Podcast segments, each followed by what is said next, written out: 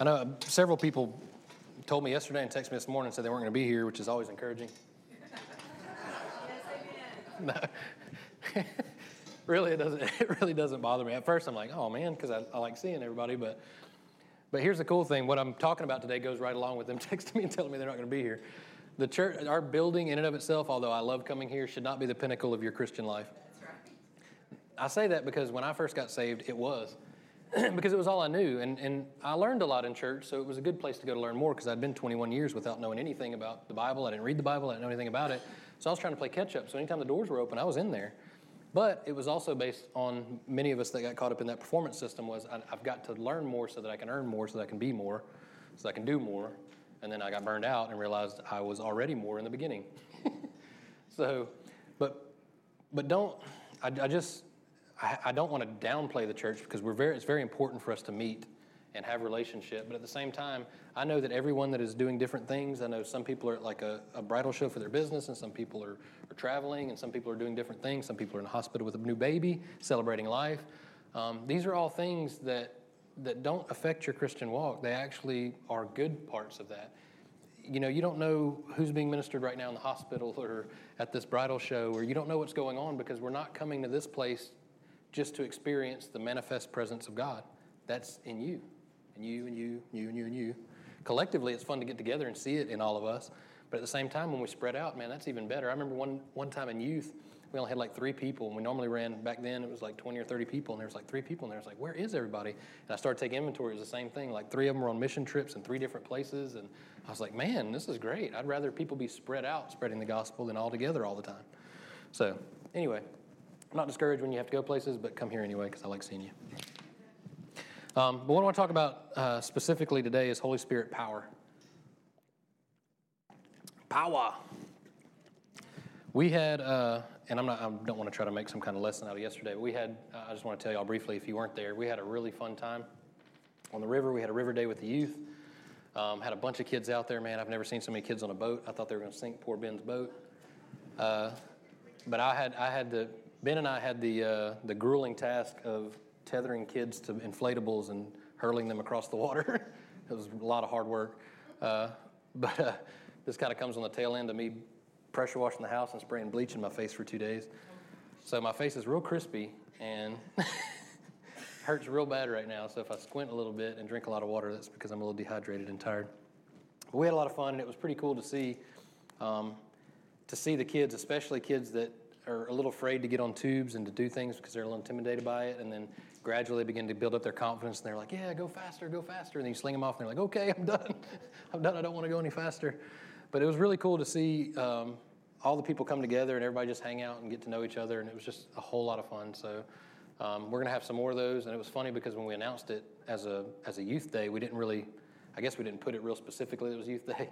And I had more adults messaging me, When's this day? What can we bring? We'll be there.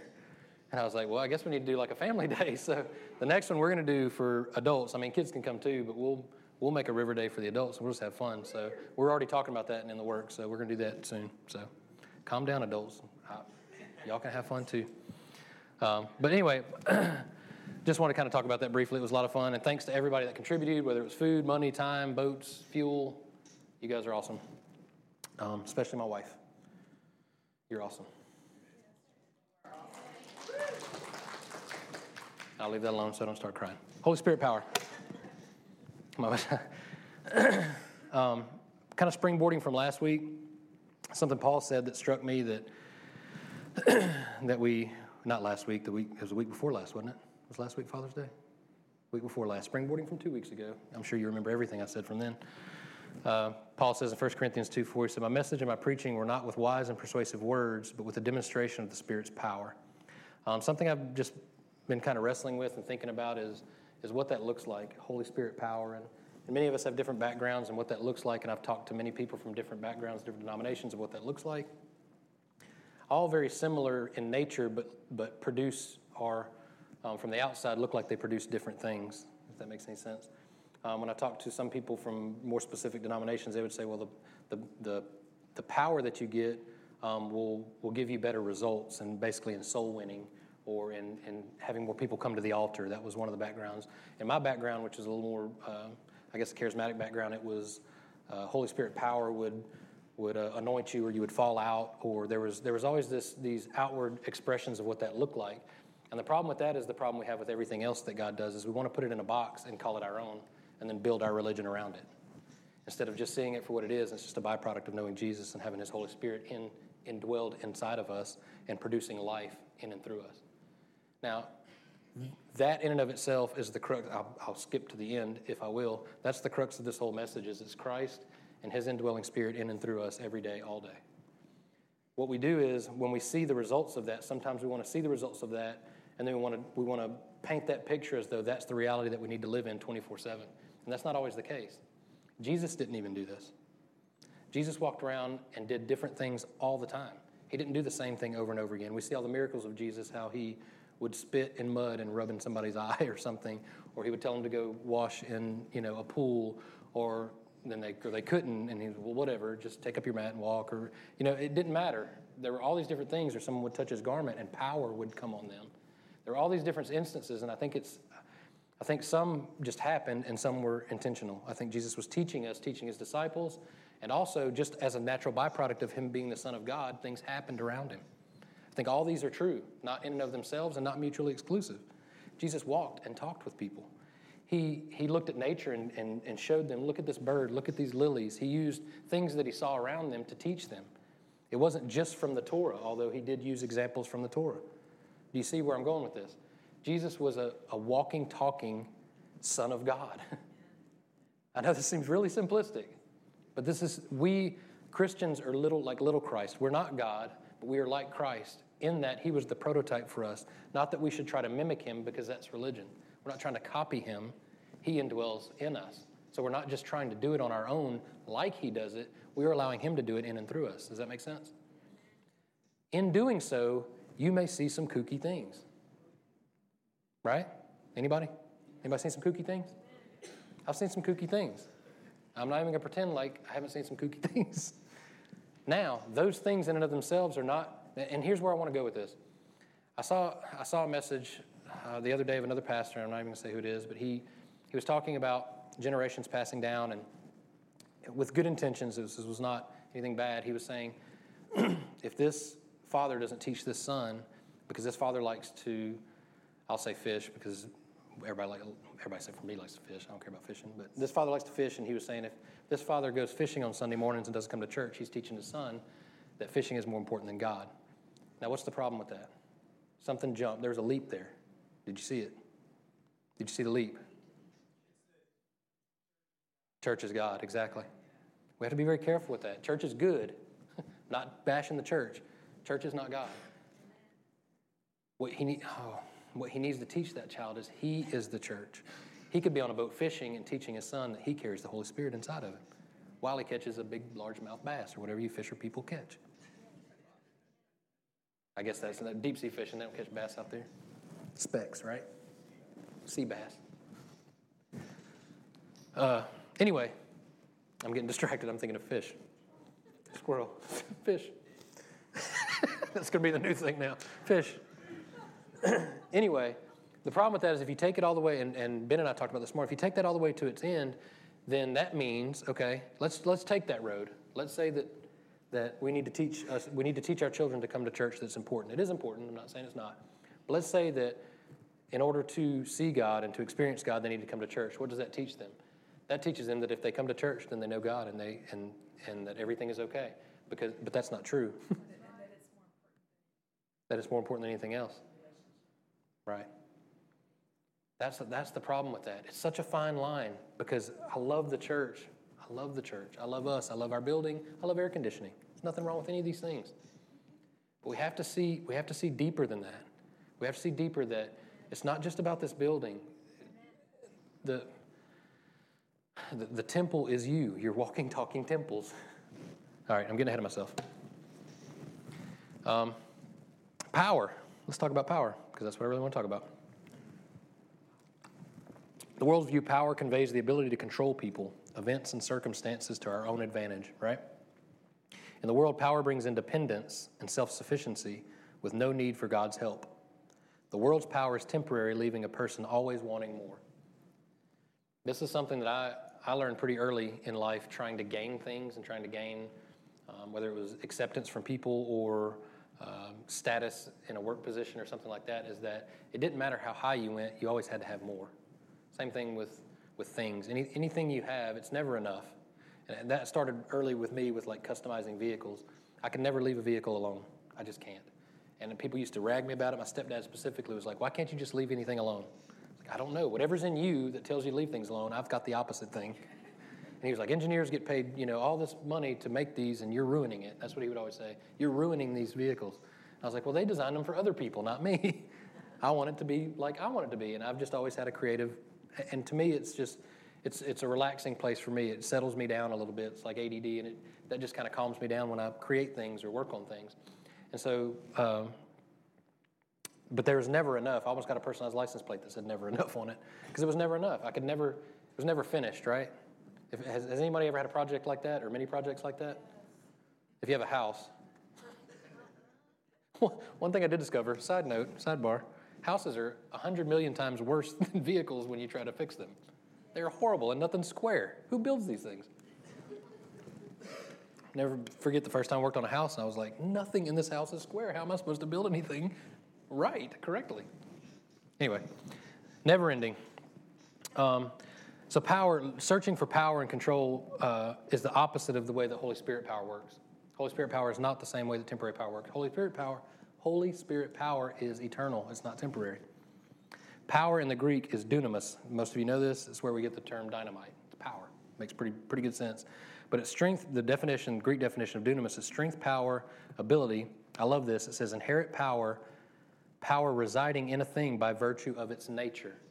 There's a key word there in its nature. This is something we've talked about extensively.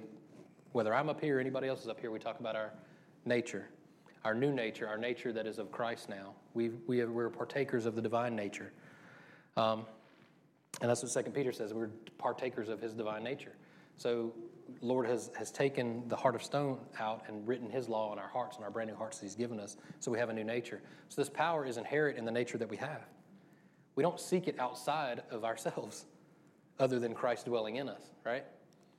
Here's, here's where my background has kind of shifted it to where it's like this completely separate thing, and I, and I hate it sounds bad, but it's the way that it was presented to me. And so I'm, this is just my experience. It may not be your experience, so bear with me. But it was always taught to me that you, you, you received Christ and you got His Holy Spirit. But then there was more. There was something else that you needed besides Christ. Now, it was always in good intentions that, that there is more. I think there is more in Christ, but it was always presented to me as a separate thing than Christ. It was Christ and then power. You need Christ, but then you need power. Wait a minute. Which one do I need? Do I need Christ and power, or do I just need Christ and He is the power? It is in Christ that we find power. It's His dunamis power that we have anything, not by our own merit, or that we could earn anything at all. It's not separate from Him. It is, it is, it is so entwined in who Christ is that we can't escape it. It's a very natural byproduct of that. Now, from that place, you will begin to see demonstrations of that power in your life. And it's not up to me to determine what that looks like, other than it's, it's shielded by love and everything that it does. And I told you guys a couple weeks ago if you're gifted in an area and you don't have love, don't operate in here. Sorry. If you are gifted in, in an area, if the Lord's gifted you in a place, but you don't have love, Paul's pretty clear. We don't need to, we don't need to do that. When you find love, man, please operate in your gift. We need you. The world needs you. Operate in your gift under the umbrella of love.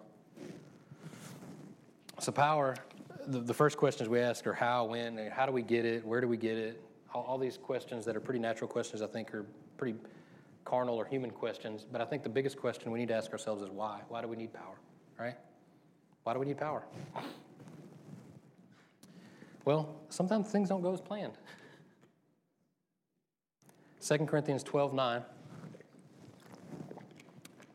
This is basically after Paul asked the Lord to take a thorn away from him. I saw a meme the other day that had SpongeBob SquarePants in prison next to him. Have y'all seen that? And he was asking him to take the thorn away from him. SpongeBob was talking to him. It was pretty funny. anyway, I digress. so Paul had asked him that. Well, the Lord replied to him. He said, This is uh, 2 Corinthians 12 9, if you want to turn there. Uh, he said, My grace is sufficient for you, for my power is made perfect in weakness. Whose power? God's power. Made perfect in weakness. Therefore, I will boast all the more gladly about my weakness so that Christ's power, whose power? Christ's power. This is not a separate thing, it's Christ. Christ's power may rest on me. That is why, for Christ's sake, I delight in weakness, in insults and hardships and persecutions and difficulties. For when I am weak, then I am strong. We're going to skip down to 14. Now, he sees this, the Lord's telling him this, that my grace is sufficient. This is where you're finding your power. He's not finding his power necessarily that in Paul is weak, but that in Christ is strong. Now, the results of that is this Paul says, in Corinthians, he's talking to the Corinthian church, says, Now I'm ready to visit you for the third time, and I will not be a burden to you because what I want is not your possessions, but you. After all, children should not have to save up for their parents, but parents for their children. So I will very gladly spend for you everything I have and ex- expend myself as well. If I love you more, will you love me less? Listen, this R&D thing, Paul's demonstrating here. He received from the Lord grace, and he's, he's giving it to the Corinthians, saying, Listen, I don't want your possessions. I don't want anything that you have. I just want you. I want you to know that I love you and that I care for you. He wants them to see that. Who does this sound like? It sounds just like Jesus. John 13, 3 says, Jesus, knowing that the Father had put all things under his power, and that he had come from God and was returning to God, so he got up from the meal, took off his outer clothing, and wrapped a towel around his waist. After that, he poured water into a basin and began to wash his disciples' feet. Listen, Jesus, realizing that he had all power and all authority on heaven and earth, sits down and washes his disciples' feet. That's what eternal power does, not temporary power that tries to control people. Eternal power seeks to serve people. Paul, being filled and influenced by the Holy Spirit, acts out of the dunamis power of love and grace inside him. This is his true nature. He is a partaker of the divine nature of, of Christ himself. Listen, when Jesus sends the 12 out, he talks about the same thing freely you receive, freely give. Drive out demons, heal the sick, raise the dead. What? Freely you have been given, freely give it away. Not charging people for it, not boasting about it, just freely doing it. Freely receiving, freely giving. It's very simple. Now, there's a, a good demonstration of this when people didn't do this, when they were charging people. And, and I don't know if I want to go through the whole scripture for time purposes. well, let's do it. We'll, we'll, we'll take you. This is a snapshot of walking with Jesus. Let's look at some kooky stuff. You want to see what this looks like, walking out with power? Let's go to Mark 11. And I'm going to read from the message just because this reads a little more. Uh, a little more like a story, and it, it, it's easier to read all the way through because it's a lot to read. There's a, a, couple specific ways that he words things. Uh, a couple things he talks about God life I really like here because I think that really paints a good picture for me. And this is kind of a snapshot of walking out with Jesus, a very powerful, meek Jesus. He says in Mark 11, it says, when, when they were nearing Jerusalem and Bethany on Mount Olives, he sent off for two of the disciples instructions go to the village across from you. As soon as you enter, you'll find a colt tethered, one that has never been ridden. Untie it and bring it to me. Basically, he's telling him to go steal a donkey. If anyone asks, What are you doing? say, The master needs him, and he'll return him right away. Do you think that would go well? It shouldn't. Verse 4, he says, And they went and found a colt tied, tied to a door at the street corner and untied it. Some of those standing there said, What are you doing untying that colt? The disciples replied exactly as Jesus instructed them, and the people let them alone. They brought the colt to Jesus, spread their coats on it, and he mounted. The people gave him a wonderful welcome, throwing their coats in the streets. Others spread out rushes that, they had cut in the fields, running ahead and following after. They were calling out, Hosanna, blessed is he who comes in God's name. Blessed the coming kingdom of our father David. Hosanna in the highest heaven. He entered Jerusalem, then entered the temple. He looked around, taking it all in. But by now it was late, so he went back to Bethany with the 12. Now, John 2 tells us he made a whip in the process at some point. He fashioned a whip. He took some time to weave up a whip. So, verse 12, he says, As they left Bethany the next day, he was hungry. Off in the distance, he saw a fig tree in full leaf. He came up to it expecting to find something for breakfast, but found nothing but fig leaves. It wasn't yet season for figs. He addressed the tree, No one is going to eat fruit from you again, ever. And his disciples overheard him. Now, remember this little story about this fig tree because this is a bookend. This is the front bookend of something he's about to teach them. Verse 15, he says, They arrived at Jerusalem. Immediately on entering the temple, Jesus started throwing out everyone who had set up shop there, buying and selling. He kicked over the tables, kicked over the tables of the bankers and the stalls of the pigeon merchants. He didn't let anyone carry a basket through the temple, and then he taught them, quoting this text My house was designated a house of prayer for the nations. You've turned it into a hangout for thieves. The high priests and religious scholars heard what he was doing on heard what was going on and plotted how they might get rid of him. They panicked for the entire crowd was carried away with his teaching. At evening, Jesus and his disciples left the city. In the morning, walking along the road, they saw the fig tree shriveled to a dry stick. Peter, remembering what had happened the previous day, said to him, Rabbi, look, the fig tree you cursed is shriveled up. Jesus was matter of fact, embrace this God life, really embrace it, and nothing will be too much for you. This mountain, for instance, just say, go and jump in the lake, and it's as good as done. That's why I urge you to pray for absolutely everything, ranging from small to large, including everything, as you embrace this God life, and you'll get God's everything. Now, the two bookends of, of him turning the tables, and over in John, it also talks about they questioned his authority and said, On what authority do you come in here? Basically, what authority do you have coming in here and turning our tables over and kicking everybody out? And he says, On this authority, you, you tear down this temple and I'll rebuild it in three days. Now, they were thinking it was the temple that he was talking about, but he was talking about himself. Now, the bookends to that are the fig tree. Do you see the parallel here? The old covenant was dying and passing away, and it would not produce anymore, and the new covenant was coming in. And he was the new covenant. He was the one coming in saying, Listen, this, this authority is because you're going you're going to kill me, and in three days I'm going to come back, and death won't have a hold on me anymore. Your real enemy, which is not Rome, your real enemy, which is death, hell, and the grave, is about to be defeated. You don't, and he's showing, I love how Jesus does this. He, he's just walking on the road and he sees a fig tree and he, he makes a lesson out of it.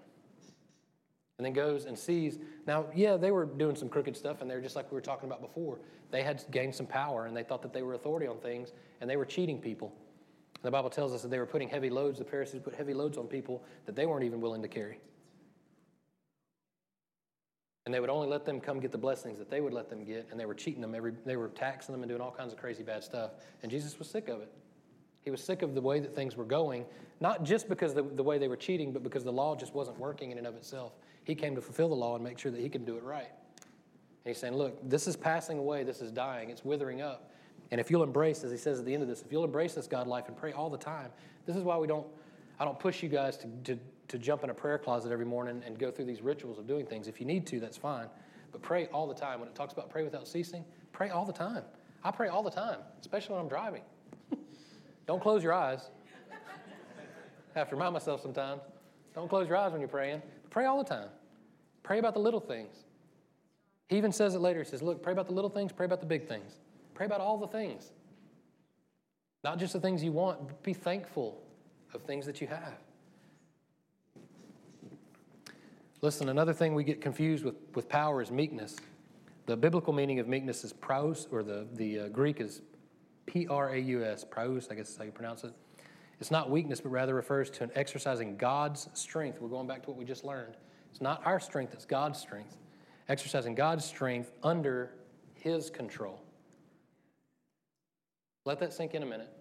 I remember teaching the kids and youth about meekness. Back then, I used car terminology about I had an all-wheel drive turbocharged car and I could outrun big V8s. It was a turbocharged four-cylinder, but it was all-wheel drive. And big V8s would spin their tires and I would take off because I had control over the, the amount of power that I had. They had twice the power I had, but no control. And I always use that as a good example. All analogies break down, so you can break it down and get with me later. But I said that to say this: Jesus demonstrated this when they came to to take him, and uh, one of his disciples went to took an ear off, He's like, Look, don't you know that I could summon more than 12 legions of angels? And I've heard sermons on 12 legions and how many they are, and it's 2,000. You multiply it. He didn't say, he didn't say I could summon 12 legions. He said more than. Basically, I have power over all of them. Just to give you an idea of how many, it's more than 12 legions. That's when people talk about guardian angels. They have a guardian angel. I think, well, that's cute. I know Jesus. He controls them all. I don't need a guardian angel. He, he, get, does that make sense? I, I, don't mean to mess up your theology, but he has control of all the angels and he's with me. So I'm good with that. I have guardian angel, all of them, in Christ. Anyway, I digress. Power and control. He could have summoned 12 legions of angels, but he didn't. Why? Because it was his father's business that he was doing. And he asked him three times, Hey, if there's any way that we can do this a different way, I'm about that. I'm about that life. I'm okay. If, we, if there's another way, but what? Not my will, but yours be done. This is another thing Ben and I talked about this morning. I love our, we have conversations in the morning.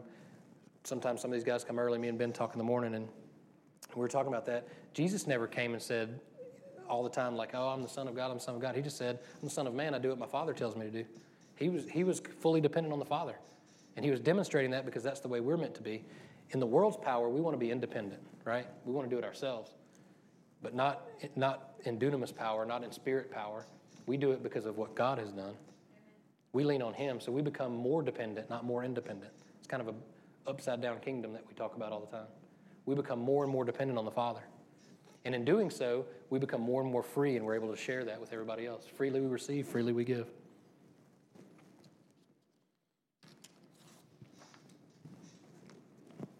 So now that we don't, it's obvious that we don't go to a temple all the time so that we can experience the presence of God. And we have the knowledge that we're walking and talking temples. We recognize what the power actually is, and the power I, mentioned this a couple weeks ago too, is in Ephesians 3:16. I think this is the best description. Says, "I pray that out of His glorious riches He may strengthen you with power through His Spirit in your inner being." Where is it? It's in your inner being, so that Christ may dwell in your hearts through faith. And I pray that you, being rooted and established in love, may have power together with all the Lord's holy people to grasp how wide, how long, how deep the love of Christ is and to know this love that surpasses knowledge, that you may be filled to the measure of all the fullness of God. So, listen, the, the definition of power, the dunamis power, is power residing in a thing by virtue of its nature. Us recognizing that our new nature is in Christ, as a natural byproduct, we will have power, and every one of you in here carries power with you. Now, does that power always, and I, I always joke, I joke around about the Hadouken thing, it doesn't always, it, it's not always extravagant. Now, it can be. There, there may be times that we shout in here I don't shout all the time. Sometimes David shouts. I, it doesn't bother me at all. Sometimes we need to shout. Sometimes we need to raise our voices when we pray. Sometimes we don't. Sometimes we need to whisper. Listen, sometimes we need to cry out to God in desperation. There's nothing wrong with that.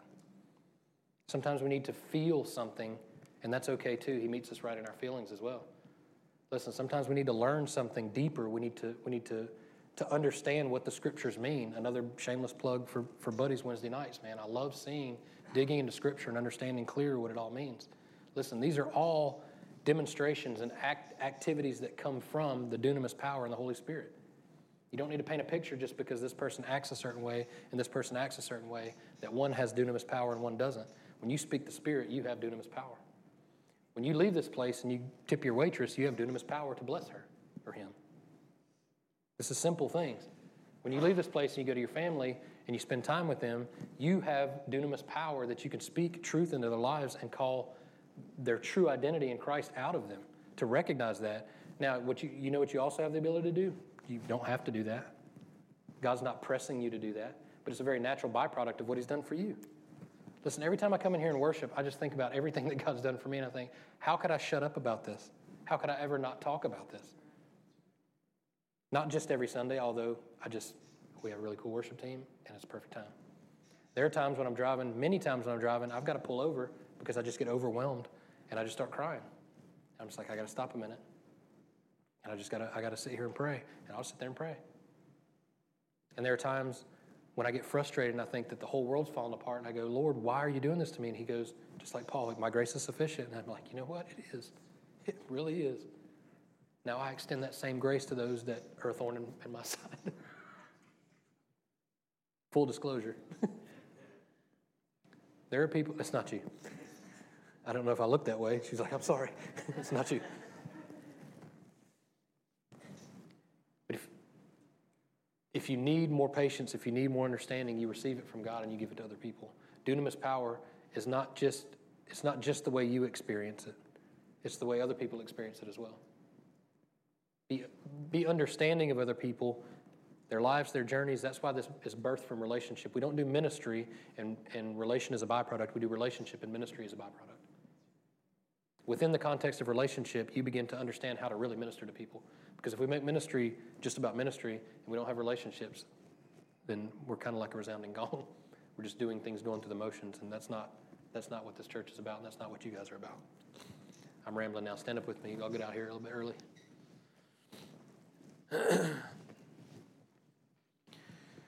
listen, in, the, in, in understanding this power, encourage your kids, especially after the, yesterday's River Day, too. I mean, I can remember when I was a kid, and I, I mean, all I desired was to have a father figure around or somebody to teach me, or, I mean, as simple as this, somebody to pull me on a tube or, or to, to joke around with me or, you know, splash me or, or, or teach me something or something to be around. Be mindful, whether you have kids or not, be mindful of the young people around you. you your words carry weight. Your words carry weight with them. So just just be mindful of that when you speak into, into these kids, and we've got a lot of them. We've got a lot of kids in this church. Uh, plus one more. God, we got so many kids. Church growth. We're going to grow this church. Um, but listen, be mindful of the way that you speak to kids because these kids carry that same power and they haven't been polluted with all the stresses that we've been polluted with. And many of us have grown up in a different environment, so we're raising kids in a different environment the best that we can. And so we're, we're a village and we're helping each other raise these kids. And so you can be a role model to other people's kids too, and you can speak life into them. So I want to encourage you to do that. All right, that's my soapbox. Lord, I just thank you. I thank you that you speak life in and through us, Father. I just thank you for uh, for your Holy Spirit. That your your power is what we what we depend on, is what we rely on.